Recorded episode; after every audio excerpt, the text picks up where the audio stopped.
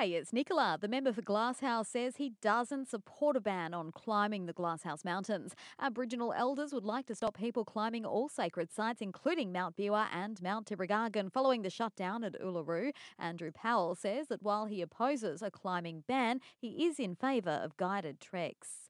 Fresh from a trip to the US and UK to promote the new series of Crikey, it's the Irwins, and Terri is being called on to put her face to another major campaign. This time, bosses at Tourism Australia have enlisted the Australia Zoo owner along with surfer Mick Fanning to be the faces of a new campaign to sell our larrikin lifestyle to the world. The campaign seeks to cash in on big spending travellers, seeing Australians as having a different perspective on life. The campaign will feature in the US, Singapore, China, India, and Europe.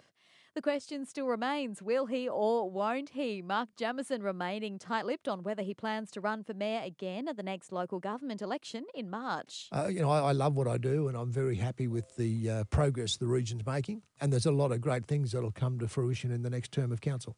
But, you know, I, I think in fairness, uh, uh, I should make the point when I first uh, stood in 2011 ahead of the 2012 elections, I didn't nominate until uh, well into November. So um, I, I think there's plenty of time.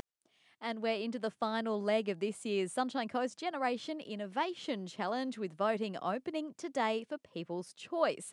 The federal member for Fairfax is behind the program, which inspires and supports young entrepreneurs to develop and refine their business ideas before creating a platform to test those products in the marketplace. So, this is really the last stage of the 2019 GI Challenge. We have four new ventures in our midst.